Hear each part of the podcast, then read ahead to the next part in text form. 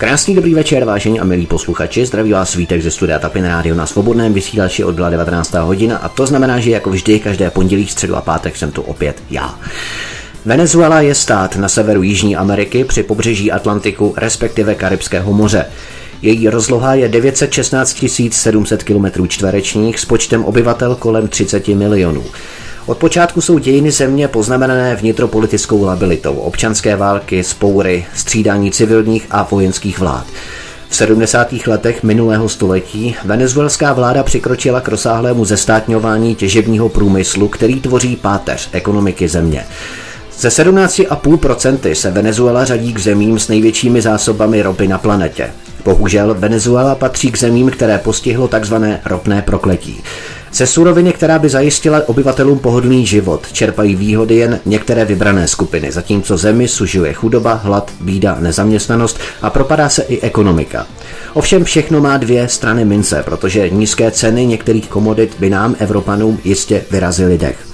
Jak se žije v zemi se žluto-modro-červenou venezuelskou vlajkou po celkem stabilní vládě Hugo Cháveze, který bojoval za to, aby benefity z těžby ropy čerpali především a pouze venezuelané, nikoli zahraniční ropné společnosti, které by zisky vytahovaly ze země pryč do zahraničí. Dnešními hosty jsou manželé, kteří se před šesti lety rozhodli, že zkusí své štěstí v Latinské Americe, konkrétně právě ve Venezuele. Manželé Radmil a Marcela Hruškovi, jsou našimi dnešními hosty, kteří přijali pozvání sem k nám do svobodného vysílače. Buenos dias, ahoj. Buenos dias, zdravíme vás z Isla Margarity, Radmil a Marcela Hruškovi přejou hezký večer do Čech. Také zdravím, zdravím tě Vítku a všechny posluchače. Tak, eh, my jsme se právě rozhodli, že uděláme takový speciální pořad o Venezuele, který se bude věnovat různým aspektům, protože o Venezuele kolují eh, informace, které nevždy se slučují s realitou, jaká tam situace panuje ohledně Hugo Cháveze, ohledně Nikolase Bandury a tak dále.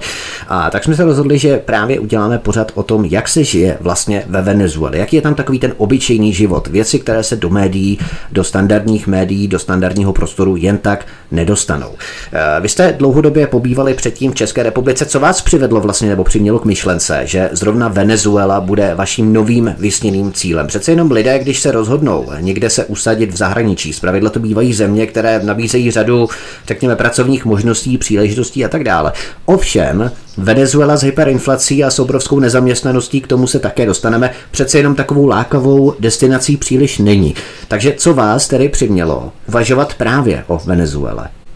Tak uh, především my jsme Venezuelu navštívili asi v roce 2012 jako turisti. Pobyli jsme tu 14 eh, dní s cestovní kanceláří, která nás přivezla okřídleným autobusem, tady nás vysypali a měli jsme všecko all inclusive, ale za tu dobu jsme si v podstatě začali všímat věcí, které v Evropě nejsou tak jakoby vidět, to znamená taková pocit té svobody, která, která vlastně tu je. A my jsme se vrátili zpátky do Prahy Prahy a moje sestra už v letadle, eh, když jsem vystoupil z letadla, tak moje sestra mi říkala, Ježíš Maria, co se tam s tebou stalo, co ti tam udělali, tebe tam vyměnili nebo něco. No a my jsme měli rozestavěný barák a hypotéku a v tom okamžiku jsme jakoby si uvědomili, jaký zatížení a, a ten dluh a ta, nes, ta, vlastně ta nesvoboda nás vlastně uh, přivedla k tomu, že jsme se chtěli tady to, o to osvobodit, chtěli jsme změnit i klima a, a vlastně vyměnit a začít na novo. Čili nebyl v tom nějaký uh, záměr, co se týče financí nebo něčeho, spíš to bylo jakoby intuitativního charakteru.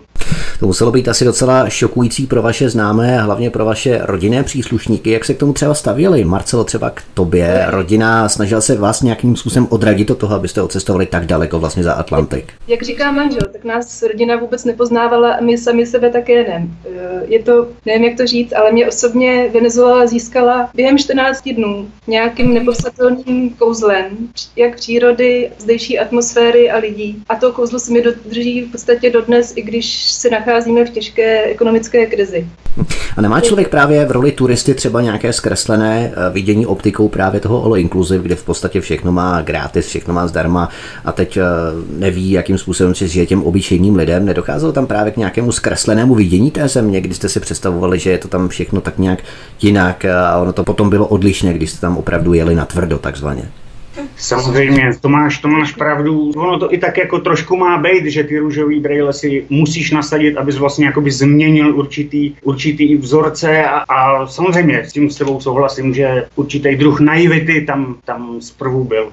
Ale Venezuela vás učarovala. Marcelo, chtěl jsi ještě něco říct? Doslova, doslova učarovala. to je těžko vysvětlitelný. Není to pro každýho Venezuela. Rozhodně. Venezuela má, má, má dvě tváře samozřejmě, který který vidíte tady, ta obrovská chudoba, zároveň, zároveň jak říkám, tady dokážou žít vlastně ženy mít se tady vodou ze sudu hned vedle hotelového komplexu, kde lidi opravdu chodí se zlatýma řetězama a a vy se řadíte k jakému kontrastu? K těm zlatým řetězům, nebo se mějete u sudu? no, tak, tak samozřejmě, samozřejmě, ono, pokud člověk není dostatečně finančně zajištěný a nepřijede z, eh, do Karibiku eh, vyloženě, vyloženě zajištěný, jako třeba někteří Viktoři a, a podobní, podobní lidi, tak to tady je samozřejmě přináší i ten způsob života, který, který vlastně jsou tady lidi a člověk pokud není, není nemá ty injekce ze zahraničí a nemá, nemá, nemá svý konto, ať poctivě nebo nepoctivě vydělaný, tak tak se tady automaticky zařadí vlastně mezi, mezi místní a, a, a vlastně ty peníze jsou tady samozřejmě taky důležitý a hrajou tu velkou roli. Uh-huh. To znamená, zlaté řetězy vás ještě teprve čekají, jak jsme tady pochopili. No já osobně po nich netoužím, já spíš toužím po souladu s přírodou a jak říkám, Venezuela je pro mě jakousi učitelkou, která nás učí uh, žití v přítomném okamžiku a vědomé práce na sobě samé a je to někdy těžkou učitel velkou v tom smyslu, že já nevím, jak to mám říct, přes těžké situace, nebo přesto, že v člověku eliminuje ego. Uhum, to znamená, že člověk se nehoní v podstatě pořád za kariérou a za nějakým způsobem těžce vydělaní penězi, které potom samozřejmě musí vrážet do hypotéky, do půjčky, anebo zabezpečit si vlastně tou svou určitou životní úroveň, tam tomu čelit nemusíte tedy tady to není postavený vlastně na určitých jistotách. Tady v podstatě neexistuje žádná jistota, tak jako třeba jistota práce, jistota eh, měsíčního příjmu, jistota věcí, ke kterým se člověk jako uchyluje. Oni to jsou v podstatě vzdušné zámky, ty jistoty, ono to neexistuje, že jo, to je jenom iluze, ale, ale to člověk zjistí, až když je vlastně přitlačený nějakým způsobem k té zdi a to je právě i to, že třeba co se děje teď ty, tou, tou ekonomickou krizí a ono to člověka nutí, nutí vlastně žít vlastně v tom přítomném okamžiku a, a zbavovat se. Ono to je takový proces čištění, ale ne všichni to takhle vidějí. Samozřejmě z toho, tady z toho hlediska pro většinu lidí je to utrpení tady a, a tak. No, tak je. Mm, samozřejmě, protože ve Spojených státech, když probíhala finanční krize v letech 2008-2009, tak eh, tam spousta lidí přišla právě o svůj eh, dům, o svou střechu nad hlavou a v podstatě ta země je na, řekněme, ekonomickém stupni vyspělosti daleko vyšším než právě třeba Venezuela, takže ty finanční jistoty tady můžeme opravdu rýsovat na tom půdorysu, že nestojí za nic v okamžiku, kdy se třeba přihodí chodí nějaká podobná záležitost. Ale z té filozofické roviny bychom se mohli vrátit třeba na tu rovinu faktickou. Eh, jak dlouho se cestuje do Venezuely? Přímá linka z ruzinského letiště tam asi nevede, neprobíhá. Přestupuje asi ve Španělsku, že? Nebo jak jste tam cestovali potom poprvé i po druhé stejně? No my jsme měli ještě to štěstí, když to tady vlastně jakoby hm, fungovalo víc než do posud, tak eh, tady lítala jedna nejmenovaná cestovní kancelář eh, a ta vlastně lítala přímo Praha, Praha Porlamar. A mezi přistání bylo na Kapverdských ostrovech. Nyní vlastně se to nevyplatí a není tu turismus, čili se nelítá a musí se lítat eh, přes Istanbul nebo Madrid anebo z Frankfurtu. Do baletu je zhruba 7-8 hodin, doletí se do Caracasu, tam se chvilku čeká na letadlo a z Caracasu na, do Porlamáru je to 40 minut letadlem, takže poměrně náročná cesta vzhledem k tomu, že ty spoje musí na sebe navazovat, čili zhruba minimálně jedna noc a celý den na cestě, takže tak. Uh-huh. Jak to bylo třeba s papíry, s úřady, administrativou, byrokracií, vyřizováním různým, co všechno je potřeba zařídit pro bezproblémový přechod do Venezuely? Tady ne, nejsou víza, tady je, můžete být legálně ve Venezuele tři měsíce jako turista. Samozřejmě je, je to byrokracie obrovská, levá ruka neví, co dělá pravá. Je, je to opravdu nepředstavitelný chaos tady, úřady, ztrácejí se tu dokumenty, obrovská korupce tady v tom. Je to opravdu děsný, je to děsný, člověk se tu musí obrnit trpělivostí, nadechnout se a, a opravdu ta trpělivost. Zanedávat si před úřadem, než tam vleze. No, on, zanadávat si před úřadem samozřejmě, ale to byste pak nadávali furt eh, stále, čili, čili nadávat, eh, je, je, to, je to jiný, je to jiná mentalita, hlavně mentalitou je to všecko a, a, a pro Evropana je to tady daleko těžší, je to klima, že jo, ten chaos, to, ta mentalita, čili opravdu je to o, o zvyku a to se nedá naučit eh, za, za měsíc, to člověk tady musí být díl, aby to pochopil a, a obrnil se hlavně, hlavně trpělivostí protože venezuelánci jako mentalita jsou obrovský sabotéři. Jo, jejich, jejich mentalita by se dala přirovnat uh, k českým cigánům, jako nechci se nikoho dotknout, a, mm, čili je to opravdu, opravdu jiný svět, jiný svět. Hmm, samozřejmě, k té mentalitě se potom samozřejmě dostaneme. Eh, já bych se jenom vrátil k tomu, že vy nadáváte asi česky, že? takže vám byste stejně nerozuměli.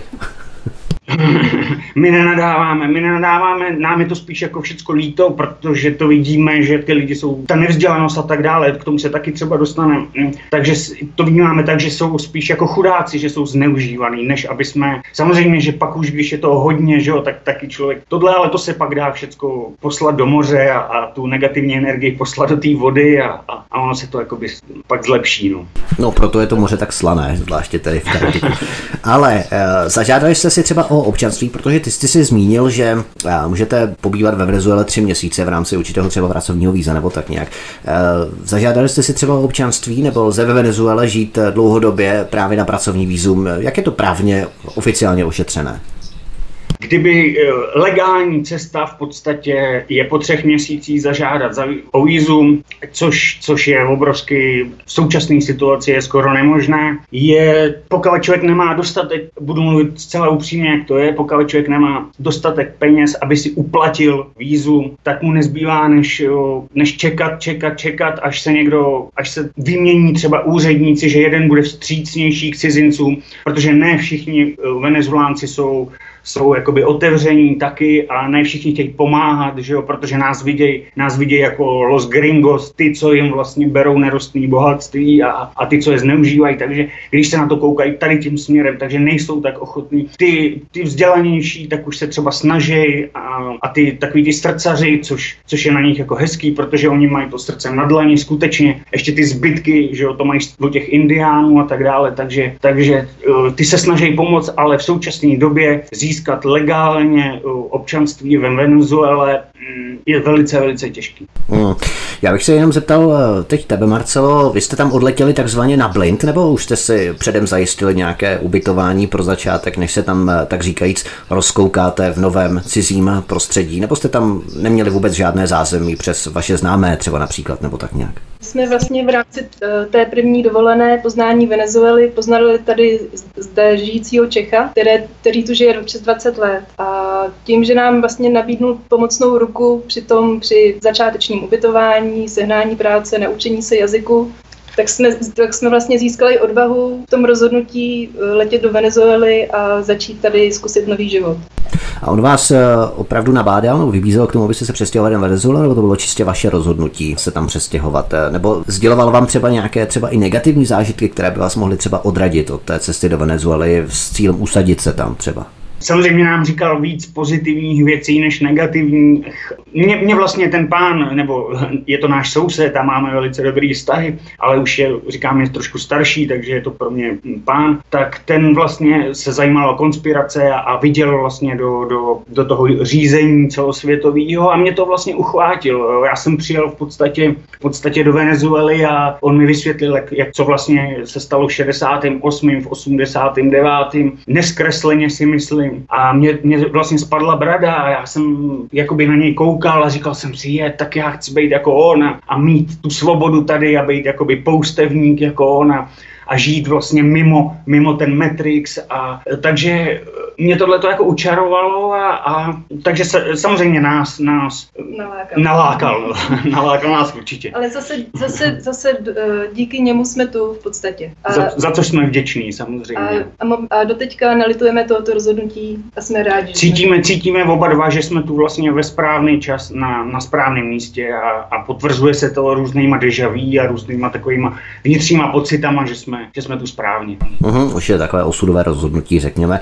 Jak je ve venezuelských městech rozvinutá veřejná doprava? Autobusy, nevím, zda mají třeba metro v Caracasu, je laciná, drahá. Jak to tam je s dopravou vlastně? Tady nebudu mluvit eh, na ostrově. Na ostrově eh, je to, neexistují jízdní řády, ale pokud si stoupnete na zastávku, tak většinou každých 5, 10, 20, někdy půl hodinka podle toho, jestli je to přes poledne nebo brzo ráno. Z, z, stojíte na zastávce, zamáváte na autobus a zastaví. Je to všechny velmi... zastávky na znamení. Všechny zastávky na znamení. Všechny zastávky na znamení a kdekoliv. Jo. Já třeba opravdu se divím, že ten řidič má tolik trpělivosti, když každých 10 metrů staví a ty lidi jsou opravdu kolikrát jak šílený, že 10 metrů ne, neujdou pěšky. A, takže říkám, veřejná doprava funguje, je velice levná, jsou to autobusy, samozřejmě neklimatizovaný, takový, to, eh, takový ty autobusy, co vidíte třeba v Indii, nebo takový, takový tady toho typu. A uh, je to obrnění se opravdu trpělivostí, je to levný a funguje to. Mm, levný a jezdí kdykoliv a kdekoliv, tak nějak. Uh, ty autobusy mají samozřejmě předem trasu, že vy víte v podstatě podle čísla. To je, to funguje, jo? podle čísla autobusu víte, kam pojede. No tak třeba ve velkých městech samozřejmě, že jsou linky, už tam jsou ty autobusy klimatizované, jsou to už jakoby ty dálkový a tam to funguje, samozřejmě metro funguje, metro a tak dále. V těch větších městech samozřejmě mají maj svoje čísla, svoje znamení, svoje terminály, kde se nastupuje a vystupuje, ale tady v podstatě podél pláží, že jo, jezdí autobusy jak chtějí a stane se, že třeba eh, ten řidič autobusu má nějakýho známýho v jiné ulici, tak se tam na chvilku staví, popije s ním pivo, jo, lidi tam šílejí v tom autobusu, on maňána, maňána, jo, a pak zase jede, jede podle toho jízdního řádu, řádu, takže ono je to v podstatě takový volný tady a, a není to takový jakoby důsledný, jak, jak, jak Shinkansen v Tokiu. Jo. Rozhodně se nedá nic plánovat. Jestli, jestli někdo chce dorazit na nějaký místo v určitý čas, tak je to nemožné. A nebo možná je lepší jít pěšky, že? No jinak, jinak, jinak jako další eh, způsob dopravy tady fungují eh, ruta korta, což, jsou, což je něco jako taxislužba, je to o polovinu levnější a ty vás odvezou vlastně po určitých trasách, jo? takže vás třeba nedovezou úplně před barák, ale je, ta cena je zase o něco vyšší než autobus, ale o něco levnější než, než taxi. No. Uh-huh. Jaký je vůbec Caracas, když ještě zůstaneme chvilku na pevnině, se vydáme tady na ten váš ostrov, kde jste se nakonec usadili. Eh, jaký je tep metropole Venezuely? Stojí vůbec za náštěvu? Jsou tu nějaké, řekněme, pamětihodnosti z historických dob, třeba osídlení starými indiánskými civilizacemi, kmeny, nebo je to čistě komerční, komerčně laděné turistické velkoměsto? Jaký jste z toho měli dojem nebo pocit, když jste ho naštívili? Tak my jsme tam měli loni vlastně, když eh, začínali, začínali ty nepokoje a u vás to asi bylo v televizi, že, že se tady střílí na ulicích a že je rabování a tak. A my jsme tam zrovna v, těch, v, těch, eh, v té době byli. Letěli jsme tam s chodou okolností kvůli, kvůli vízu. Jste si nemohli vybrat, eh, vy jste si nemohli vybrat lepší čas, než tam letět zrovna v době, kdy začínají být nepokoje. Tedy. no tak ono to bylo už dopředu naplánované ty víza asi půl roku dopředu, takže, takže jsme tam kvůli tomu letěli letěli. Já jsem opravdu, opravdu se snažil jakoby to město nasát pocitem a ve středu města, ta Plaza Bolívar, tam se nedělo vůbec nic, město běželo svým poklidným, poklidným vchodem, samozřejmě čtvrtí, kde se třeba natáčely ty a, a kde se děly ty nepokoje, tak eh, tam člověk jako dobrovolně se mu nechce samozřejmě. Jinak Caracas není hezký město, nepůsobí to nějakým dojmem, kam by člověk jakoby měl jet a jestli jsme se cítili bezpečně nebo nebezpečně, eh, tak samozřejmě opatrnost, ale jako aby, abych se cítil vyloženě nebezpečně, tak jsme se tam necítili, ale my jsme byli jenom v centru města a pohybovali jsme se metrem a mezi lidma. Jiná, jiná věc je eh, navštívit eh, třeba tu čtvrt Petárek, která, kde je vlastně ta největší, největší kriminalita na světě, největší počet vražd. To je v podstatě slám nebo, nebo ghetto, část Caracasu, kde, kde jsou vlastně ty vlnitý střechy s těma plastovými nádržema na vodu, vyhublí psy, eh, narkotrafikanti, prostitutky, eh, vlastně ta, ta, ta spodina té společnosti, kde vlastně eh, člověk vleze dovnitř jako bílej nebo jako cizinec a už se nikdy nedostane, protože... Takže taková no zóna pro gringa vůbec, gringo by se tam ani nedoporučovalo jít. No v žádném případě, v žádném případě. Já jako už teď v současnosti bych opravdu lidem neskušeným s cestováním bez eh, jazykové vybavenosti španělštiny, protože angličtina tu není. Jo, tady se anglicky domluvíte na hotelech, v hotelových rezortech, ale ne, ne na úřadech. Ani letušky v letadlech Caracas Porlama nemluví anglicky, čili eh, doporučuji návštěvu, kdyby, kdyby se někdy někdo chtěl jet, tak, eh, nebo v nejbližší budoucnosti taky vyloženě s nějakým člověkem, který už to tady má zmáklý, kdo to tu zná, ale vyloženě jet na blind do Caracasu nedoporučuji nikomu. Dnešním vysíláním na svobodném vysílači nás provází manželé Marcela a Radmil Hruškovi, kteří šestým rokem žijí ve Venezuele. Právě o Venezuele si povídáme, skončili jsme u hlavní metropole, hlavního města metropole Venezuely Caracasu. Po písničce budeme pokračovat dál v našem povídání. Zdraví vás Vítek od mikrofonu, přeju krásný večer. Posloucháte svobodný vysílač, u mikrofonu vás zdraví Vítek, my pokračujeme dále v našem povídání o Venezuele s manželi Hruškovými, Marcelou a Radmilem Hruškovými, kteří šestým rokem žijí ve Venezuele. Marcelo, preferovali jste tedy bydlet ve městě ve větší aglomeraci nebo bydlíte kde si v přírodě, na venkově nebo třeba na periferní části, co my jsme se totiž s Radkem bavili před vysíláním, tak jste se usadili, co vím, ne na pevnině, ale na nějakém ostrově. Prozrať nám o něm něco víc, co je to za ostrov vlastně, kde ho můžeme hledat?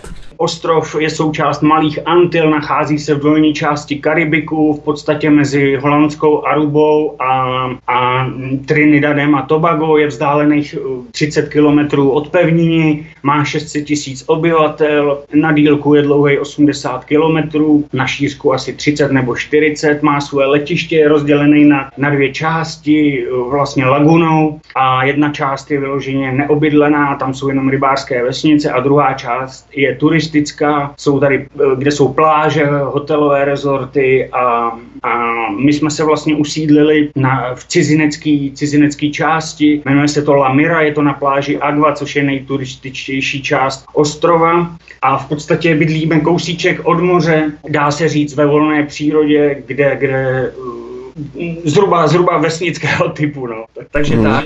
A vybrali jste si to místo sami, nebo v podstatě už vám bylo nikým si doporučeno právě tím vaším sousedem třeba, protože to pro mnohé z nás může působit jako velká romantika, tak to v přírodě u moře bydlet vlastně celoročně.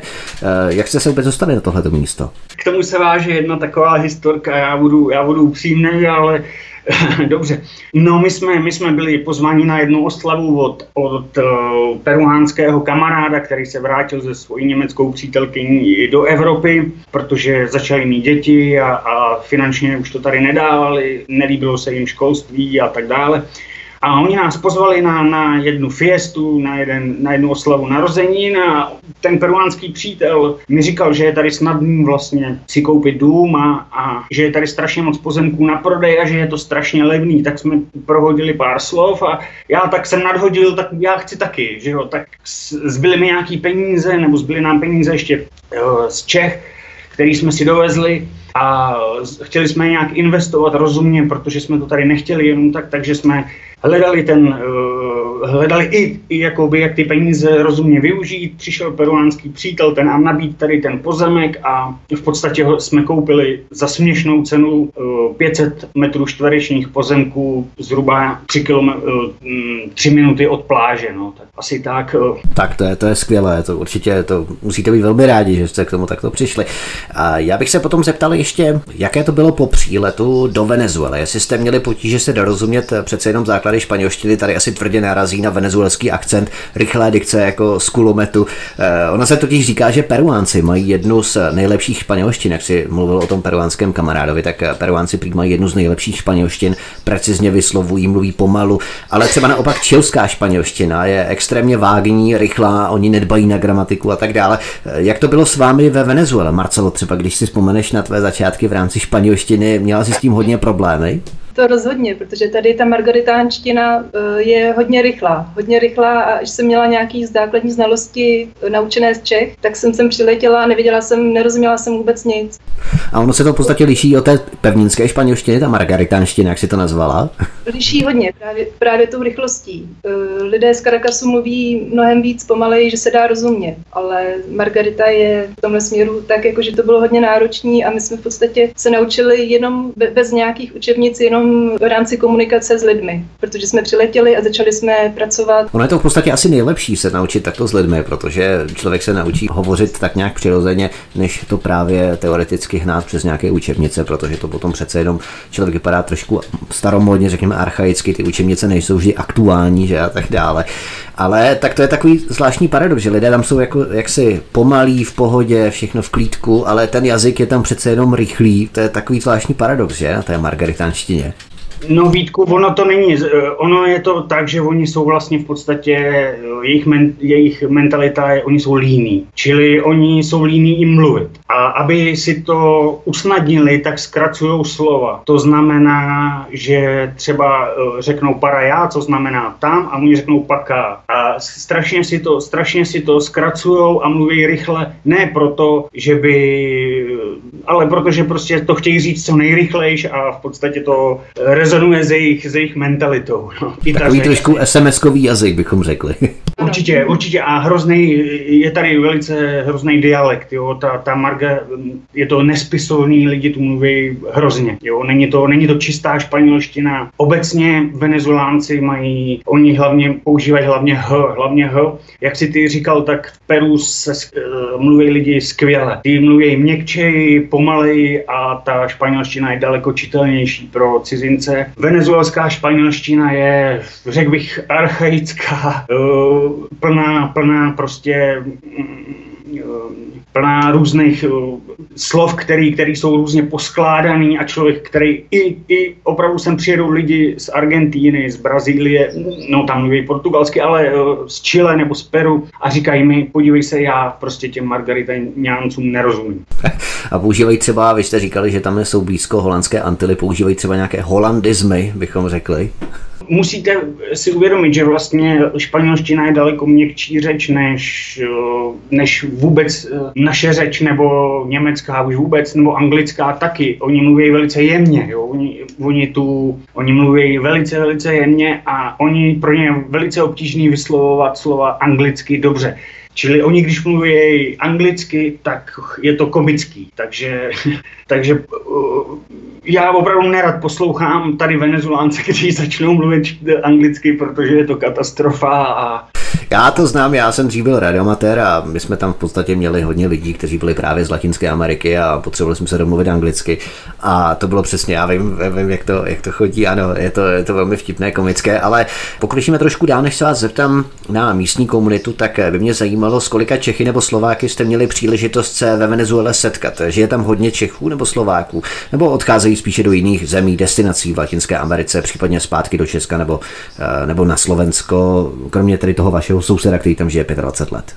Je nutný říct, že asi bych to rozdělil na, na dvě skupiny lidí, co sem přijeli. Na lidi, kteří sem přijeli uh, za, za vlastně za tím nějakým spirituálním povědomím, za tím mořem, za zvyky, za krajinou a tak dále. A pak je tu ta většina lidí, co sem přijeli z Čech, už s nějakým škraloupem, s, uh, s nějakýma daňovými únikama. Uh, bylo jich tu hodně a je jich tu ještě hodně, je jich tu hodně skovaných před zákonem.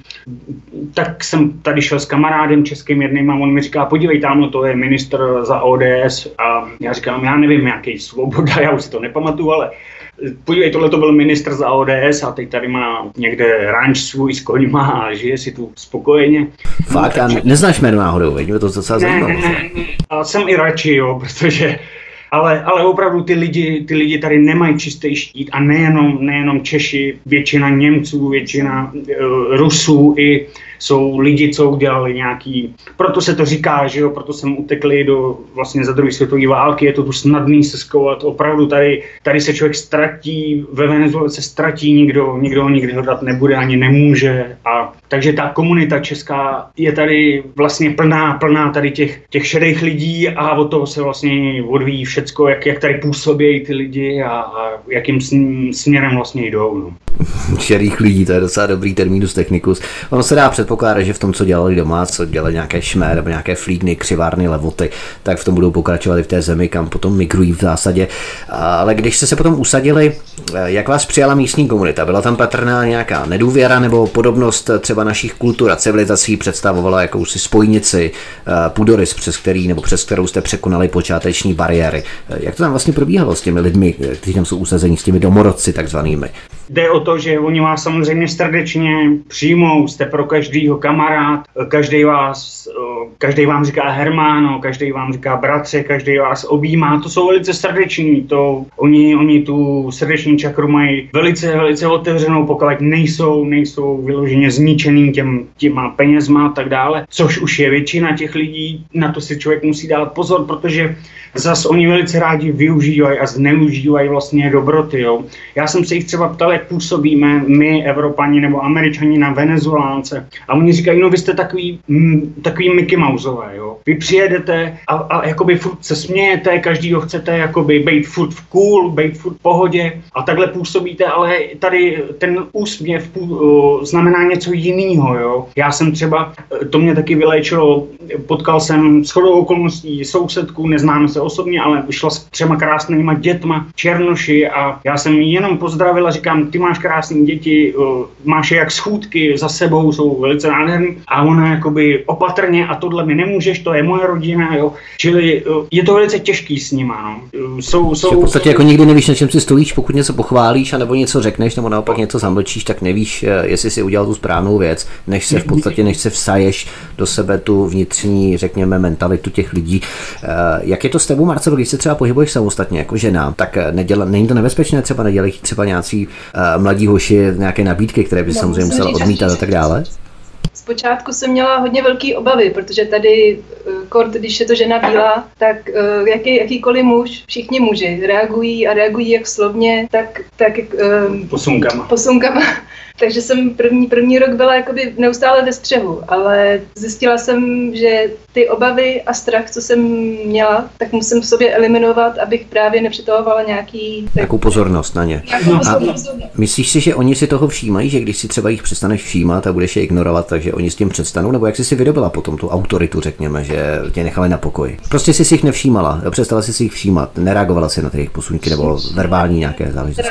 Neměla jsem v sobě uh, emocionální uh, reakce. Neměla jsem v sobě ten strach. Uh-huh. A oni to vycítí samozřejmě, že? Oni jsou vlastně, oni, oni, jsou, on, oni, reagují, oni reagují vlastně na instinkty nejvíc. To je jejich nejsilnější stránka. To mají vlastně z té džungle nacvičení velice dobře a oni reagují na instinkty a instinktivně. Pokud jsou jako psy, že jo. Pokud uh-huh, to znamená, že tam to se pětí s přírodou v podstatě můžeme rýsovat i na tom propojení s džunglí, protože tam ta blízkost je poměrně přímočará, řekněme. Eh, jací vlastně jsou Venezuelané, kdybychom je měli charakterizovat? Jejich mentalita jsou jistě temperamentní, ale jsou třeba přívětiví, dobrosrdeční, spontánní, hlavně nezáludní, žádné jako u nás třeba přeslazené úsměvy do obličeje a za zády vás to sjede a pomluví vás lidé jako největšího vyvrhela. To tam neprobíhá. Ti lidé jsou tam, řekněme, přímo čařejší, co na srdci, to na jazyku. Mohli bychom to takto definovat? Přesně tak.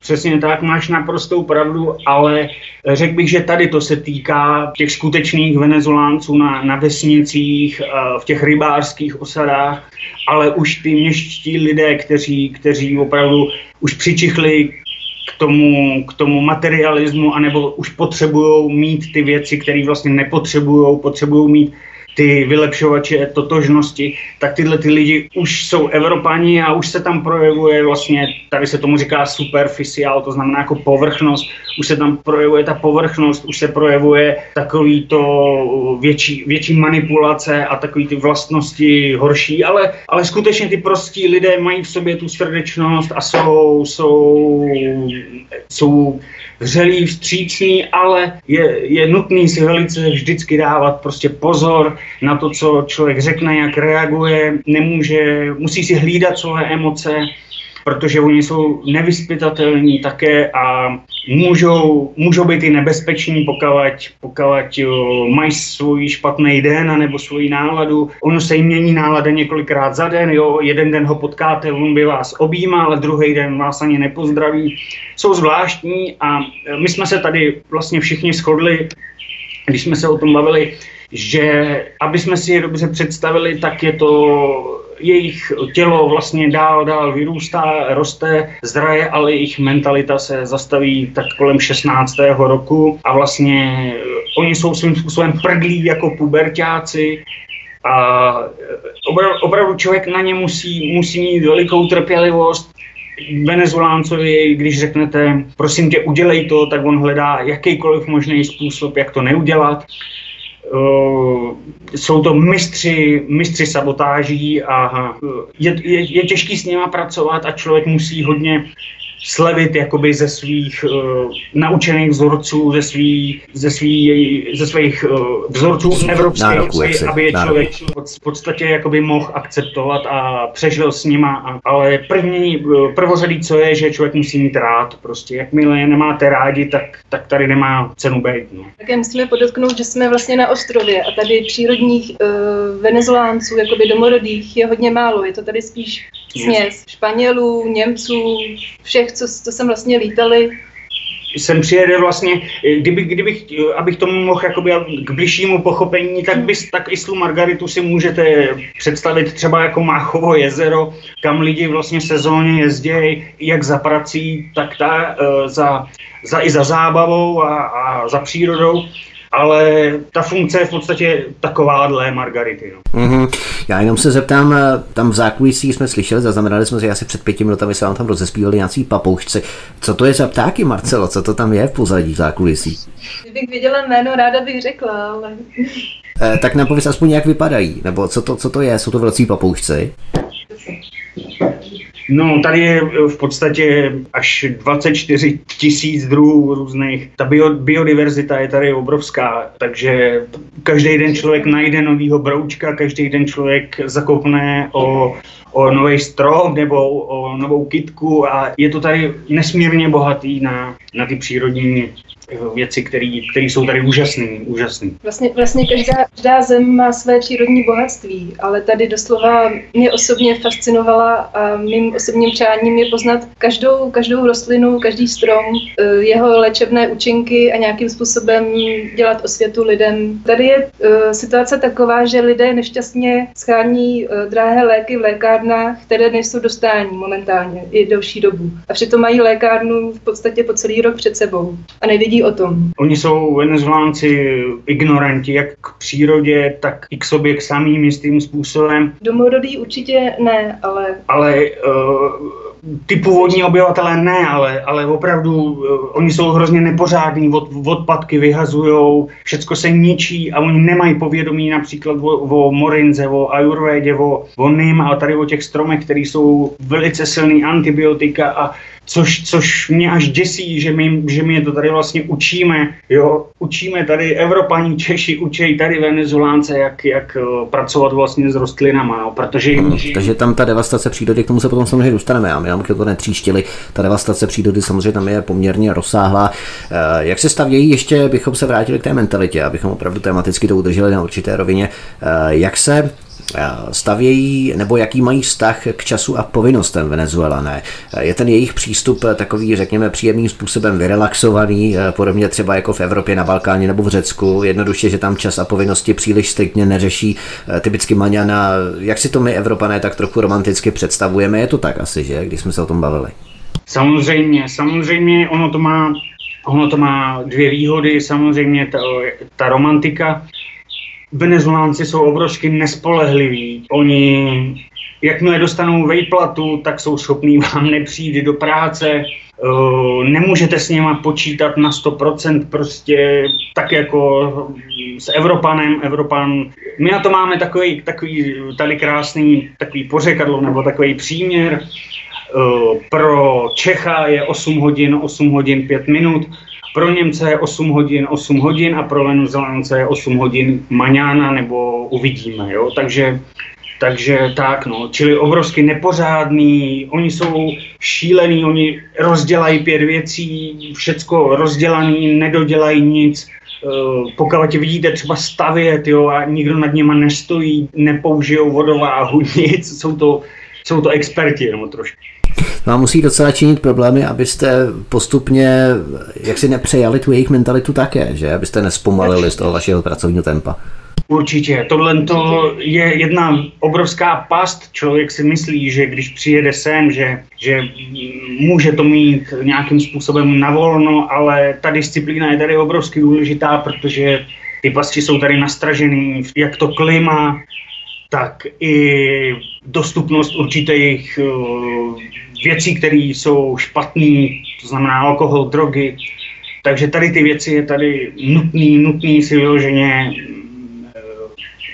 si hlídat a, a, a být disciplinovaný a makat, makat na sobě, protože ten, ten tlak, jak se říká, mít to tu na háku po česky je tady je, je velký. No. Mm, na háku nebo na salámu, také se na. Salám, salám. E, co třeba pozitivní náhled na svět, navzdory tíživé ekonomické situaci ve Venezuele, které Venezuela aktuálně čelí, je u místních obyvatel patrný tento prvek pozitivní náhled na svět, řekněme, s prázdnou peněženkou, než vystresovaní Evropané nebo Američané splácející hypotéky a půjčky. To bez zesporu. To bez zesporu, to máš naprosto opravdu, venezuelánci opravdu jakoby nejdou po penězích vyloženě, pro ně to ne, nemá zas takový význam. Uh, až takový význam jako třeba pro nás, pro, Evrop, pro Evropany, což, což lidi se nad tím jakoby pozestavují, kdo sem třeba přijede, ale jak říkám, něco jiného je to na vesnicích a něco jiného je město. Město už, městskou mentalitu můžete přirovnat k evropské mentalitě. Ty lidi jsou, žijou asi tak, jo, takže tam se to, tam se to vlastně ta, ta men, evropská mentalita dostala už uh, velice, velice dobře, zahnízdila se tam a, a a ty lidi vlastně už nejsou to, to co byli dřív, takový ty indiáni, to, to spojení s tou přírodou. Ono to už není ani třeba v těch pralesech, ale k tomu se taky třeba dostane. Určitě. Tvrdí manželé Hruškovi, Marcela a Radmil Hruškovi, kteří jsou našimi dnešními hosty u nás na svobodném vysílači, kteří 6 let žijí ve Venezuele. Právě o Venezuele si budeme povídat i po písničce. Zdraví vás svítek, příjemný poslech. Marcela a Radmil Hruškovi, manželé, kteří 6 let žijí ve Venezuele, jsou našimi dnešními hosty na ostrově Margarita, bychom měli ještě dodat, protože oni nežijí přímo na pevninské Venezuele a na ostrově Margarita, který je mimo ten, tu pevninskou část Venezuely. A s nimi si právě o Venezuele povídáme, posloucháte stále svobodný vysílač, který je vaším společníkem a od mikrofonu vás zdraví Vítek. Eh, jak moc jsou místní lidé komunikativní? Dávají se samovolně s vámi do řeči, když je potkáte, sami začnou, nebo spíš vyčkávají na to, až čím a jak začnete vy? Určitě. Ta vstřícnost je tady veliká. Oni říkají každému, vlastně oni si ne, nevykají. Samozřejmě v úřadech ano, to, tam, ta, tam se to zachovává, ale mezi sebou taková vstřícnost a srdečnost tam je samozřejmě. Samozřejmě, co k tomu, co k tomu víc dodat? No, v podstatě vás přivítají vždycky. Ty, tam, tam to je oproti třeba oproti třeba Uruguayi nebo Chile nebo těm stát Argentíně, to už jsou většinou evropský stát, jakoby evropsky smýšlející, mají tu mentalitu evropskou, a přijel mi sem kamarád vlastně z Uruguaje, který žije v Montevideu a bylo to pro něj uh, veliký překvapení Venezuela, ač je to vlastně stejný kontinent. Takže ty rozdíly jsou, jsou, jsou veliký i v Latinské Americe, co se týče mentality, co se týče vnímání a, uh, a tak dále. Mhm. No, mě by třeba spíš zajímalo, jak probíhá třeba komunikace mezi vámi, co je třeba častým předmětem hovoru. Asi ne nekonečné klevetění o počasí, řekněme, jak bylo včera, jak je dnes a jestli zítra bude stejně jako dnes, nebo bude pršet, případně bude hezky jako včera, jako dnes a jak bude případně zítra a tak dále, jak se tam vyžívají třeba angličané, takové ty nekonečné hovory o počasí. To tam asi neprobíhá, že? Nebo o čem, o čem si tak většinou povídáte, o čem se bavíte? Jdete, ať potkáte kohokoliv, tak první, co se ptají, jak se máte. To je otázka na prvním místě. Tak vy odpovíte většinou asi dobře, protože tam to je evidentně asi tak jako v angličtině, že musíte odpovědět I'm fine, eh, nebo to dověn, že eh, nemůžete říct, jako, že špatně nebo nějak popisovat vaše problémy, to se tam nenosí. Ne, určitě musíš, ne. Uh, určitě za, uh, já, my jsme přijeli vlastně přes 6 lety, tak to bylo daleko bezstarostnější, bylo to tady daleko levnější, jak, jak pro ně, tak i pro cizince. A vlastně s tím narůstajícím tlakem politickým, s, těma, s tou hybridní válkou, která je vlastně vedená proti, proti Venezuele, se čím dál tím lí, víc lidí vlastně dotýká tématu a ta společnost je v podstatě tady rozděle, eh, politických tématů a společnost je tu rozdělená asi tak jako u vás, dalo by se to, dalo by se to přirovnat vlastně na, na, na ty sludíčkáře, což jsou většinou ty lidi z těch měst, a na čávisty, což jsou, což jsou lidi vlastně, eh, kteří, kteří bojují ještě za, za to správný, nebo myslí si, že bojují za to správný.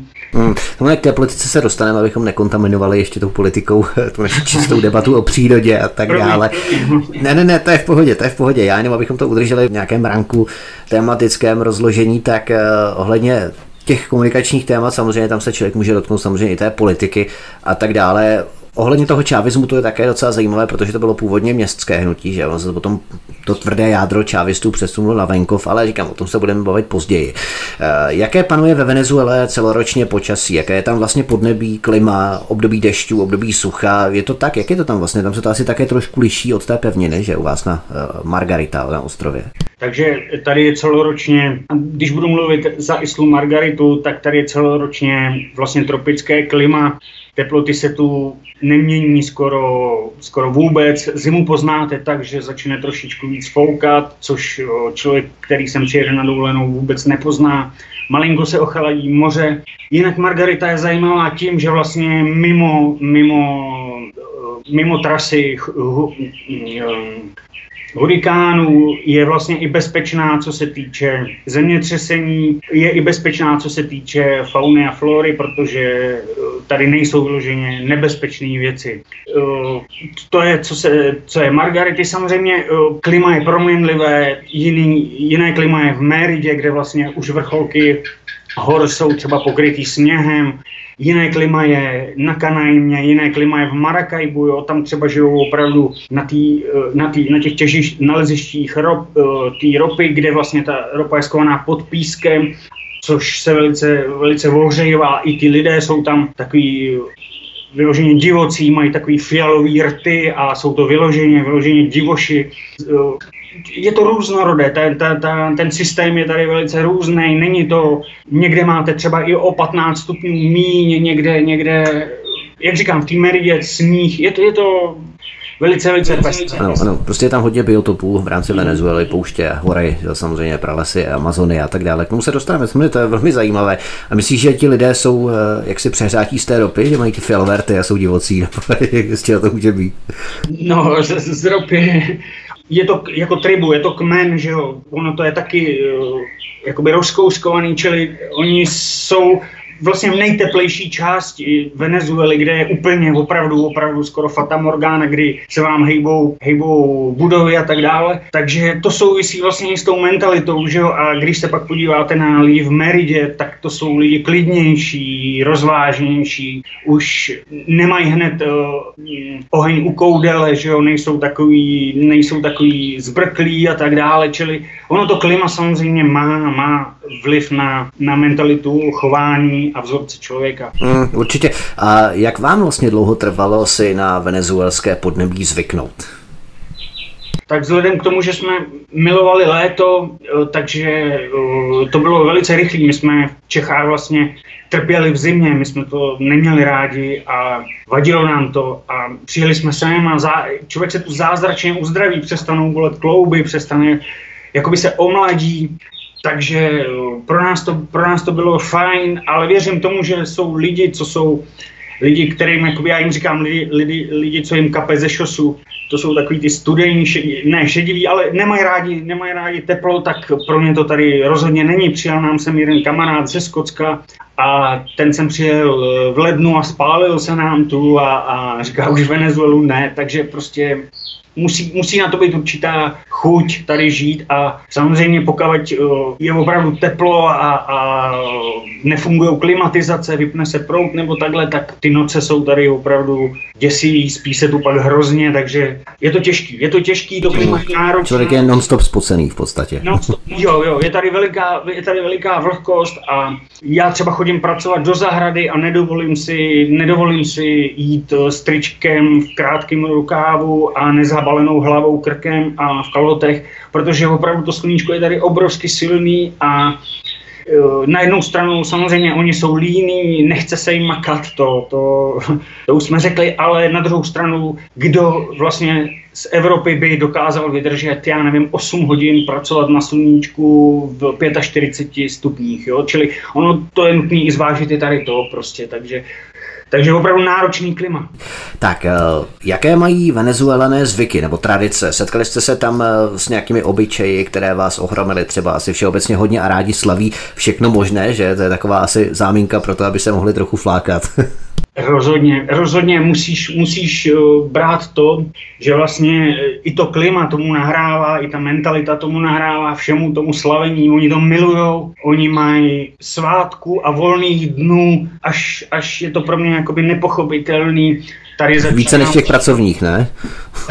Oni mají víc svátků než, než uh, pracovních dnů zhruba a tady začíná celostátní dovolená 15. prosince a končí 15. ledna. Samozřejmě lidi, co tady soukromně podnikají nebo mají svoje obchody, tak ty pracují, ale, ale státní, státní instituce, zařízení se všechno na měsíc zavře. Oni samozřejmě dostanou vejplatu na, na měsíc, no první, co, na, co za to koupějí, třeba tak koupějí dělobu výbuchy, No a slavy, tady štědrý den a, a Vánoce prostě je ve znamení repu, reggaetonu, dělobuchu a nejeden venezuelánec tady utratí její platu mm, a pak zbytek měsíce nemá, nemá co za, za dělobuchy a za, za, za věci nepotřebné, čili oni jsou opravdu skutečně jak malí děti tady v tom a, a vyžívají se v tom a mají tady auta, já jim říkám tlustý auta, takový jeepy, tam mají muziku, teď jim to tam hraje, no je to, je to děsný, no. Mě, není, to, není to nic, nic,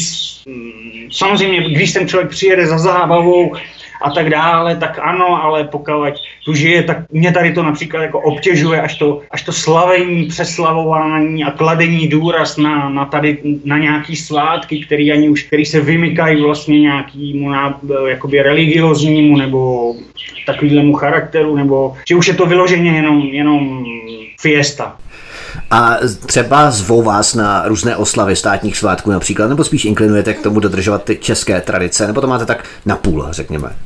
My se snažíme se ženou dodržovat štědrý den v českém duchu, ale pro příklad můžu říct jednu historku, jak to asi funguje, nebo jak jsme to my zažili. Byli jsme pozvaní na oslavu narozenin. Tady je plnolitost samozřejmě v 18 letech papírově, ale v 15 letech se tu člověk stává plnoletým. Uspořádá se obrovská oslava, pozve se muzika a uprostřed místnosti se postaví kaslík, kde každý v rámci svých možností hodí peníze nebo obálku s penězi a 15-letý človíček nebo žena či muž, to je jedno, si za to koupí, co uzná za vhodný. Chlapci to většinou utratí za první moto a ženy, ženy si většinou koupí velký mobilní telefon nebo jdou na plastickou operaci prsů. Skutečně, to si nedělám legraci a my jsme byli... Tam je hodně, hodně žen, které chodí na naštíví operaci prsů, skutečně. Skutečně, skutečně je to, je to opravdu až, až vyhnaný do extrému. Oni si nechávají zvětšovat ňadra, nechávají si zvětšovat i pozadí a dokonce jsem viděl i, i muže, kteří si nechávali zvětšovat uh, své prsa. To, to je příšerno samozřejmě. No a my jsme byli pozvaní vlastně na oslavu takovýchto narozenin a e, samozřejmě bylo to na vesnici, koukali tam na nás všichni, jakoby na Los Gringos, všichni jakoby pokukovali, bylo to, bylo to slušný, zdvořilí, byli pozorní. Byli jsme tam s naším přítelem, který je teď na Floridě a uh, on nás vzal a, a říká, bylo asi ve dvě ráno, a říká, tak pojďte, pojďte prosím vás teď na stranu. A říkám, jako co se děje? A on říká, ne, ne, ne, pojďte jenom na stranu. A vyved nás vlastně z toho, uh, z, z té oslavy a vyšli jsme kousek uh, popodál a už jsme viděli, jak přichází druhá vesnice No, obrovská bitka, servali se tam jako koně, eh, odešli a zůstali tam vlastně pomlácení, pomlácení lidé, ne nějak jako brutálně, ale prostě tak jako vesnice v Čechách, když jedna vesnice tahla na druhou, No a zůstali tam vlastně jakoby kluci, jeden uh, pár lidí zbylo a ten jeden tam vlastně křičel, který to bylo jeho, tak křičel, mě ukradli koně, mě ukradli koně, takže oni mu tam ještě vlastně uh, přišli, porvali se tam a ještě, ještě jim ukradli koně, no. takže tak, takovouhle zkušenost máme, máme s jejich oslavama, uh, divokýma, že jo, přímo u nich a takže příště už... A to byla, to byla, řekněme, spontánně vyvolaná bitka, nebo to byla organizovaná bitka předem připravená, že se vědělo, že se půjdou být? Jak se... Já si, myslím, já si myslím, že to asi bylo na té bázi, že se dva lidi tam jakoby z jedné a druhé vesnice chytli, použili mobilní telefon, přijď, hele, tady máme uh, konflikt, uh, No, jak, jak, to, jak to vlastně dělají Romové, že ho u vás, nebo tak, písknou a najednou všichni vyběhnou, no, takže, ta, takže je to takhle, no, takže eh, v podstatě to bylo velice komický to pozorovat a, a bylo vidět zase ta, ta dětská mentalita, ta, ta nevyzrálost, ta spontánnost, ta, hmm. ta dětskost. Tak se tím musí chovat tak trošku jako k menšímu, k menšímu bráchovi, no, k menšímu bráškovi. Eh, mě by zajímalo ještě další věc. Jsou Venezuelané silně věřící lidé, rezonuje tam třeba víra ve společnosti, možná to asi bude jiné ve městech, kde je víra, dejme tomu, usazenější a na venkově, kde je možná ta víra, řekněme, afektovanější, okořeněna o právě různé šamanské rituály s původem z historie. Jak je to tam vlastně s vírou? My jsme se tu částečně toho dotkli, kdy si poukazoval na tu víru v rámci té společnosti. Jak je to tam na venkově u vás třeba? U nás je to tak, že vlastně každý, každý, vlastně každý svůj ostrov nebo každá svá část Venezuely má, má svoji, svoji světici. My máme Birhen de Valle, to je panenka z údolí. Vedle nás třeba ostrov Koče má zase svoji rybářskou panenku, čili tady se lidé, křes, křesťané modlí vlastně k Birhen de Valle. Je to tady svátek, lidi se sejdou, dělají průvody, ta rodina tady funguje daleko, ten rozklad té rodiny, který probíhá celosvětově, to můžeme vidět na všech snad už na všech stranách a ten rozklad té rodiny tady bude daleko těžší pro ty špatné síly, protože venezuelánci vyloženě dbají na, na, na své rodiny, eh, na své děti, starají se, oni ned, nedají své rodiče do, do domů a důchodců, to, to si prostě nikdo nedovolí, to by je každý odsoudil, čili opravdu ta rodina je tady hodně, hodně semknutá, a zase je to velice uh, velká diference s městy, kde už se zase na takový důraz na to neklade a už se tam zahnězduje ten neomarxismus, nebo jak to mám nazvat, nebo to, co vlastně ten evropský způsob západního myšlení. Hmm.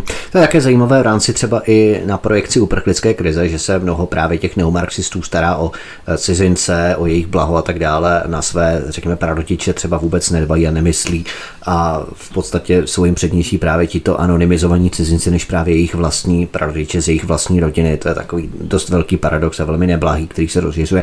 Ale eh, ještě před písničkou zeptal bych se teď tebe, Marcelo, eh, co pokrmit, co vám třeba chybí, po čem teskníte v souvislosti s českou kuchyní, co třeba nelze získat eh, ani připravit ve Venezuele kvůli absenci některých surovin na přípravu těch českých pokrmů, co tam třeba vůbec není a co vám chybí třeba, co si ani nemůžete připravit nebo uvařit.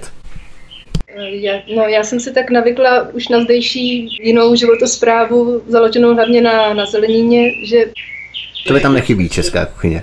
No, my, my jsme se vlastně odvykli na, na ten styl polívka knedlíky, omáčka. Ono to... A tak to ani tak nemyslím, protože v tom horku se to ani tak nedá. Jo. To ještě kde na, na, na dovolenou ve 35 a 30, tak asi nebude mít svíčkovou nebo knedlzel, ale já si spíš takové ty třeba i lehčí stravy v rámci české kuchyně. Vaříte třeba některá česká jídla nebo vůbec absolutně? Určitě, určitě vaříme eh, a zveme, zveme místní, aby Oni milují segedín. Jo. E, to, když někdo přiveze zelí z Evropy, protože tady v tom teple nechat vykvasit zelí, Čili jsme tady pro ně vařili segedín, knedlíky, to potom by se, potom by se utloukli, to velice... Fakt, to šmakovalo, jo, vyloženě. To, jo, to je zajímavé. segedín, to vždycky říkali, a segedín, bude segedín. Když přijede někdo z, z Evropy za náma a přiveze nám koření, protože oni nekoření, oni vůbec nepoužívají koření, tak samozřejmě si uděláme třeba na pepři nebo, nebo uh, takovýhle jídla, který, který vlastně tady ne to, ne, neděláme běžně. Chybí to, chybí to samozřejmě. Máme chuť na tlačenku s cibulí a, a takovýhle věci, to tady skutečně není, ale uh, co bych podotk k venezuelánské kuchyni, ona není pestrá, ono vlastně to koresponduje i s tou, i s tou jejich mentalitou, s tou jejich kulturou, vlastně Španělsko, Portugalsko, že, každý, že to je vlastně směs lidí, tak je to i směs kultury a i směs směs té kuchyně, jo? čiže některé jídlo je vyloženě, vyloženě mně připadá italský, jejich některé jídlo mně připadá vyloženě jakoby čínský nebo tajský.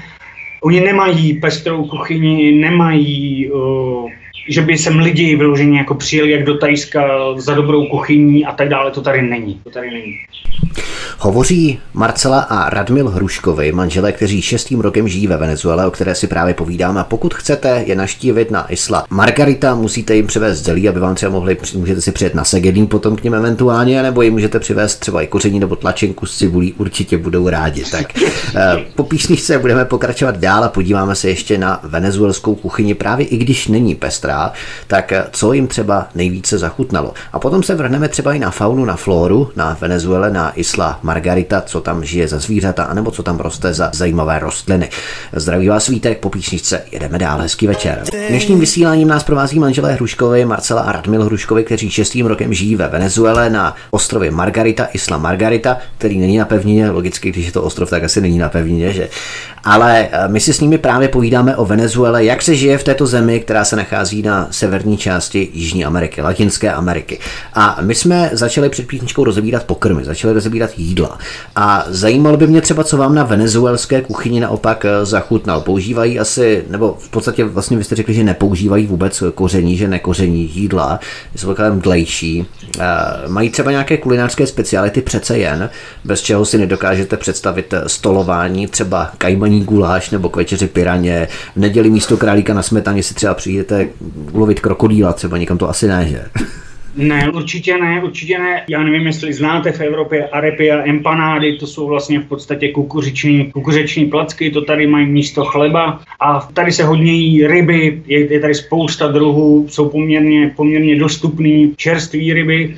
A tak jako samozřejmě pěstují se, ty, pěstují se tu kuřata, jedí se tu vepřový, jedí se tu hovězí. Můžu, můžu skutečně říct, že kvalita potravin je daleko vyšší než v Evropě, to mám potvrzený i od cizinců, co, co vyloženě, když sem přijedou, tak si kupují maso, protože, protože, na to, protože je to čistý, to maso, kvalita potravin je tu vyšší, pokud třeba není nějaký problém, problém se zásobováním. Jogurt je skutečně jogurt, není to, není to bílá voda. Čili, jak bych řekl, kvalita potravin je výborná, pokud teda jsou k dostání a nějaká specialita vyloženě rejnočí guláš třeba a takovýhle věci, to se dá. Vyloženě něco extra speciálního, což mě nedělá vůbec žádnou radost chytají tady, chytají tady leguány, rozříznou je vejpůl, pokud jsou, ta samička je těhotná a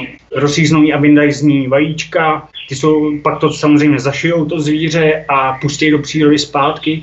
A ty vajíčka jsou tady velice ceněný a je to jako delikatés, ale já jsem to nikdy nechutnal ani a tady s tím způsobem vlastně debužírování nesouhlasím. No, to se ti nedivím, to abych taky nesouhlasil, to je, to je, to je strašný. Takže nic jako ženo, vezu ti na dvou koláku krokodýla, kterého jsem ulovil, naporcuji ho místo kapra, tak to tam něco jako u vás nefunguje, nic takového. Určitě ne, Venezuela, jakoby Isla Margarita je tady v tom velice bezpečná, tady skutečně, samozřejmě jsou tady škorpioni, měli jsme i pár zákusů od škorpionu a jsou tady trošku nebezpeční hadi taky, ale ale člověk, když si dává pozor uh, a umí s tím jakoby zacházet a eh, Například tak, že si kontroluju boty, když mám plné boty do práce, tak si je vždycky vyklepu, prohlédnu si kalhoty, protože tam může být škorpion, jak už se mě to stalo, tak mě kousnul. Eh, ale není to nic tak smrtelně nebezpečného, aby člověk vyloženě se musel bát. Většinou se to, většinou to proběhne nějakým, nějakým jenom otokem nebo nějakou lehce zvýšenou teplotou, takovýhle jakoby takovýhle setkání z, z, daleko, daleko horší jsou třeba takový eh, nemoci způsobené komárama jako denke, chikungunya a, a zika, který, který jsme zažili na vlastní kůži. Opravdu to, jsou, to už je trošku závažnější. No. Takže uh, ono to, čím je to větší to zvíře, tím je vlastně míň, míň, míň eh, nebezpečný a čím je menší, čo, což je ten komár, který vlastně tady skutečně může způsobit veliký, veliký uh, zdravotní potíže, tak takže tak, takže není, není důvod se tady bát škorpionů, pavouků, tarantulí, ne, skutečně neublížejí, nezabijou. Uhum, k těm zvířatům samozřejmě se potom dostaneme. Ale já bych ještě zůstal u toho jídla, když se bavíme o položkách denní potřeby, jídlo, pití a tak dále. Funguje tam asi nějaká síť, asi ne hypermarketů na tom vašem ostrově, ale jsou tam třeba různá tržiště nebo i malé krámky, které bychom mohli připodobnit k našim večerkám typickým. Jak tam vlastně probíhá nakupování? Marcelo, třeba teď ty chodíš nakupovat asi? No určitě. No, je, je tu pár supermarketů ve velkým a místní tady mají, funguje to tak, že si vyndají svoje ovoce zeleninu na, do, do, do stánku na ulici a prodávají. Ty majitelé, majitelé těch větších obchodů, což, který jsou dalo by se říct dobře zásobení, zase, zase je to dražší samozřejmě, tak jsou cizinci, protože Venezulánec, ty fotky třeba, které tam máte, ukazují vám v televizi, tak to samozřejmě existuje, ale to jsou zase jakoby extrémy. Jo. Skutečně existují tu obchody, i kde skutečně koupíte všecko, ale říkáme to daleko dražší a ty obchody vlastní cizinci. Venezulánci jsou eh, pokoutní prodavači, to, co vypěstují, jsou schopní si sednout na židličku před uh, silnici, prodávat, například se urodí uh, lilek, tak prodávají lilek, okurky a tak dále, tak to prodají a z toho pak žijou. Čili je to výborný, protože ono díky té krizi, tak tady chybí i vlastně ty pesticidy, takže to není hnojený, takže je to i, i zdravý a to je asi tak všechno, co, co bych tomu mohl říct. No. Mm-hmm. U těch pokoutních prodejců třeba, kteří nesedí na stoličce, ale kteří třeba prodávají i v rámci krámů, e, nemusí to být třeba Venezuelané, mohou to být třeba i právě ti cizinci, jaké mají třeba otevírací doby, myslím právě ty menší krámky, otevírají brzy ráno a jedou celý den, i o svátky třeba, e, jak tam jsou ty dlouhé svátky třeba, ale to se týká samozřejmě státní administrativy, nikoli těch komerčních běžných obchodů v rámci biznesu, e, nebo během svátku tam téměř nic nekoupíte, nepořídíte. Jaká je tam vůbec pracovní doba? Také osmičky, dvanáctky, jako třeba u nás v České republice, nebo odpolední siesta takzvaná. Každý si tu otvírá a zavírá jak chce. Tady nemáte na obchodech od do, uh, všecko je to na domluvě. Takže něco jako ty autobusy jízdní řád. Rozhodně, Taky si jízdí, kde chce. Prodávají si, kde chce a jezdí, kde chtějí. Eh, pokud to máte eh, venezolánec, vlastník, tak je to takhle. Jak jsem říkal, ty lepší obchody, ty plnější, zásobovanější, ty, který už vám, ty obchody, které vám nevyfotějí, tak ty, ty, jsou, ty jsou vlastně ve vlastnictví cizinců a ty už vlastně mají tu disciplínu a už je to od do. Eh, vybírají si lidi, kteří vyloženě jsou vzdělaní a, a mají k tomu určitý přístup a zodpovědnost. Takže tak. No. Teď mě tak napadlo spontánně, naprosto asociativně. Chodíte ve Venezuele na houby do lesa, jestli tam vůbec máte nějaký les, asi ne prales, že, že vy jste na ostrově, u nás do lesa, u vás do pralesa, u vás jenom do lesa, je tam vůbec přece jenom teplo, vlhko, což je živná půda právě pro houby. Napadlo vás to vůbec, je to možné? Rostou tam houby, něco jako houby? Určitě rostou houby v Meridě a v, tady v těch oblastech. Tady na Margaritě se pěstují kravičky a rostou tu vlastně jenom jak se, masáci, jenom masáci, ale my to jíst nebudeme, protože náhodou to masák nebude. Čili na, na Margaritě skutečně houby nejsou, protože je tu velice vlhko, velice vlhko. Tady opravdu nevypěstujete některé druhy potravin, který, který prostě tady neporostou. Neporostou díky vysokým teplotám a je, je, jedna z nich jsou vlastně houby. No. Mm, tak tam opravdu nejdete úplné houby. Eh, s jakými nástrahami se tam může vlastně člověk setkat, když se vypravíte třeba ven do přírody, kromě asi obligátních moskytů, ale ještě předtím, eh, teď mě napadlo, museli jste se třeba nechat Eh, očkovat proti, nevím, žluté zimnici nebo některým virovým nákazám, které moskyté přenáší? My jsme se se ženou nenechávali očkovat, přemýšleli jsme o tom při odjezdu. Já jsem měl, já nevím, jestli je to dobrý názor, já někomu neříkám, ať se nechá nebo nenechá očkovat. Já osobně se očkovat nenechám, mám k tomu svý důvody. A jeden z mých důvodů je i, že kdo se má utopit, toho ne, neoběsej. Samozřejmě nechám to na každém z vás, jestli se necháte očkovat nebo ne. My ne, my ne. Jsou nemoci, na které očkování neexistují, jsou nemoci samozřejmě. Když sem přijde nějaká epidemie, může nás to zasáhnout, nemůže. Tohle nechám to na každém. Tohle k tomu nemám v podstatě co říct. A chytili jste třeba už někdy nějakou třeba parazitální chorobu, což musí být jistě velmi nepříjemná událost, eh, záležitost. Chytili jste něco takového nebo ne? Právě, že díky zdejšímu klimatu je toto prostředí ideální na množení bakterií, parazitů, virů a člověk se musí neustále nějak eh, detoxikovat a udržovat organismus v určité rovnováze, aby se ty vůči těm tomu věrům. Měli jsme oba dva dengue, ziku i chikunguju, no, proti tomu očkování vlastně ne, ne, nebylo, nebo já nevím, jestli je, ale prošli jsme si tady těma nemocema, je to skutečně výživný, řekl bych, že nejhorší z, z těch nemocí je asi dengue, to opravdu... jak, se to, jak se to projevuje, jak probíhá, jak, jaký je průběh těch nemocí? Je to skutečně silná nemoc. Je to silná nemoc. On člověk si nejdřív myslí, že přichází chřipka, čili do sebe cpe paraleny, což samozřejmě nefunguje, zhoršuje to naopak. Lehnete si do postele, pět dní ležíte v horečkách, jste schopný pozřít jenom vodu, žádný jídlo, v podstatě schodíte jakýkoliv, jak, všecko, co se schodit dá, člověk vyhubne, a, a moje žena Marcela se vlastně viděla, viděla ze zhora, čili tam ta, je to tak silný, že až se vlastně jako vymístila ze svého ze svýho těla.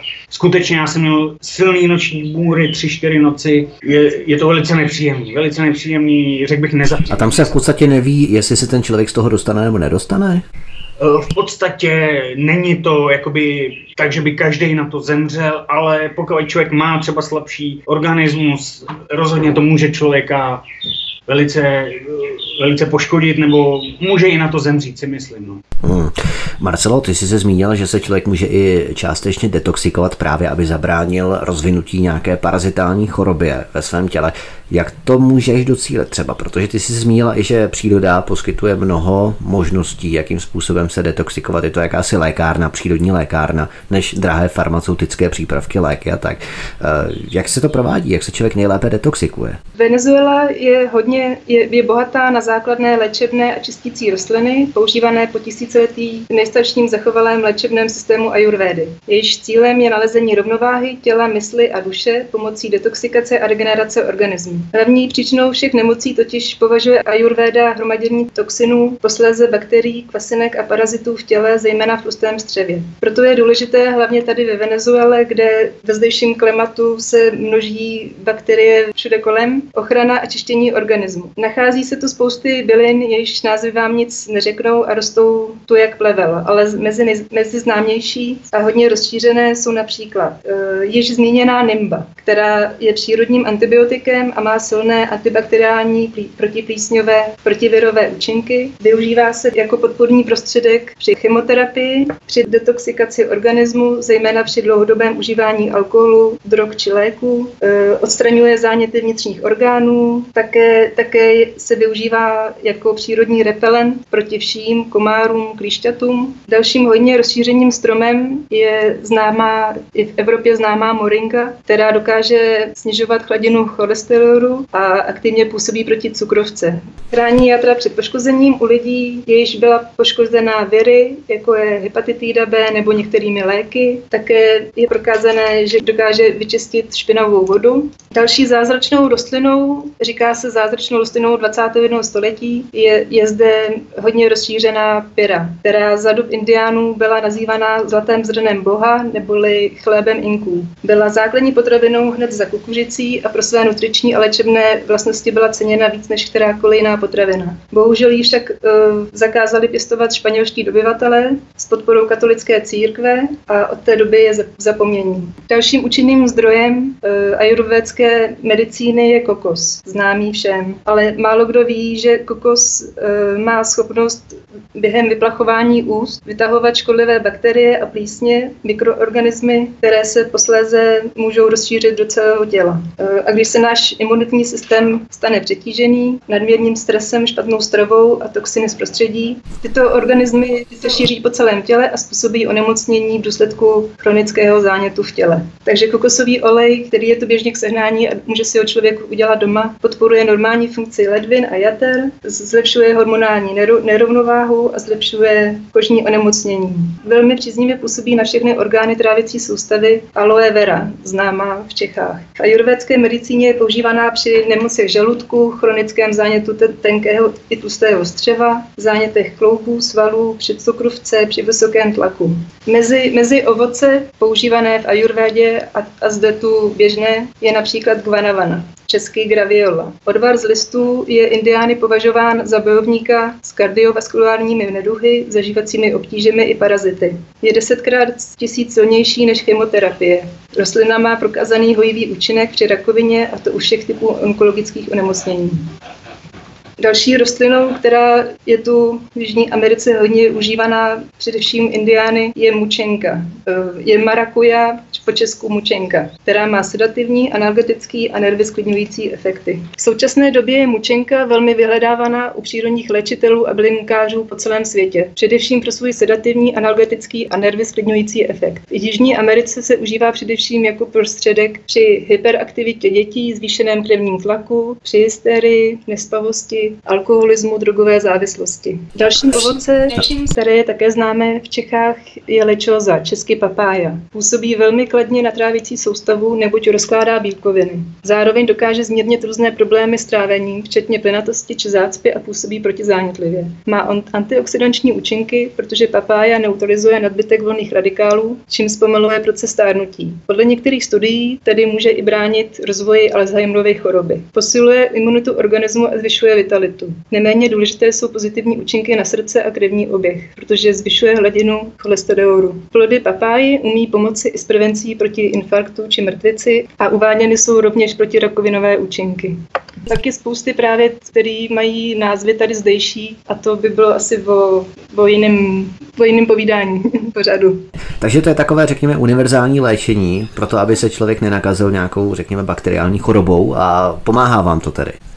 Určitě Vítku, ale v podstatě, v, pod, v podstatě je nutný, nutný se tady každý, každý půl rok nejenom od, jakoby odčervit, jo, protože je, tady, je, tady, je to tady velice živý a pokud se člověk neodčerví, tak máme i zkušenost, že, že Marcelce se udělala na zádech bulka, že jo, tak jsme okamžitě jakoby co se děje, co se děje a zašli jsme vlastně k doktorovi a on říká vlastně, že je to červ, takže kupte si očerovací tablety, dáváme to i psovi, čili každý půl rok musíme, musíme jako čistit i organismus tady tím. Samozřejmě, že k tomu napomáhají různý semínka, napomáhá tomu Nimba, samozřejmě moringa, to jsou všechno dělá uh, výborný, silný rostliny. Nejlepší jsou čaje, odvary a proplacho, proplachovat se tady tím, ale na co nestačí vlastně tady to, na ty brutální červy a tak dále, už je potřeba vlastně šahnout uh, na určitý pilulky a takhle se vyčistit.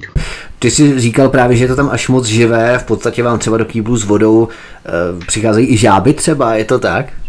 Určitě, určitě. Oni, je tady strašně moc druhů žab, ropuch a oni jakmile cejtějí, cejtěj vodu, tak to cítí, cítí na kilometr a přijdou a kolikrát, kolikrát večer překvapí, vylekají, takže je, je to nepříjemný, protože kontakt s nima není příjemný, protože oni vás popálej, jsou jedovatý, tak tady takhle, že ho nezabijou, ale vyloženě můžou spálit, takže ty žáby jsou trošku se tady přemnožily, čili jsou tady to léto prostě obtěžují daleko, daleko víc než jindy. No vidíš, to tady nevíme, že ve Venezuele se přemnožili žáby, to nám nikdy neřekli, to je docela zajímavé. Oni kvákají třeba i k vám, třeba v 10, 11 hodin večer, třeba za, za okny v kýblech s vodou. Ne, ne, ne, to, to, to nekvákají, jak říkám, jo, pak uh, odhrnete závěs nebo, nebo uh, něco tohle a vyskočí žába. Není to, není to nic příjemného, oni nejsou hezký, uh, oni, jestli to jsou zakletý princezny, já je líbat nebudu, nebudu s nimi nějak kamarádit, uh, no opravdu je to tady příliš živý, příliš živý, všecko to tady zpívá, broučci, komáři, žáby, takže ten hmyz, ta, ten hmyz je tady opravdu šílený, šílený.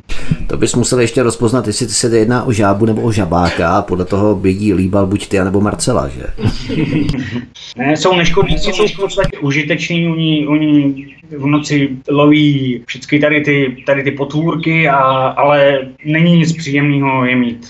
Hmm. A třeba se nechráníte i nějakými sítěmi v oknech a tak dále, nebo se spoleháte na klimatizaci, že je vyžene ven? Samozřejmě můžete tu mít moskytiéry ve oknech, je to dobrý, ale když má člověk klimatizaci, tak to vyžene v podstatě všecko, jak ještěrky, gekony, komáry, různý mušky a i škorpiony, protože ty rádi lezou do věcí. Čili klimatizace je účinná zbraň proti, proti tady těm potvůrkám. Ještě na závěr bych doplnila ráda naší, naší zkušenost k rostlinám s užitím léčivých složek z olejů získaní z moringy, nimby, kokosu a jiných. A to, a to ve formě výroby přírodních mídel. Při zemním použití tyto rostliny jsou totiž také silnými bojovníky s volnými radikály a bakteriemi. A například nimba dokáže léčit i svrap, lpenku či exémy. Jeden čas to byl problém s dodávkou vody, protože bylo prasklé hlavní potrubí vedoucí z pevniny na ostrov a spousty lidí onemocnilo svrabem.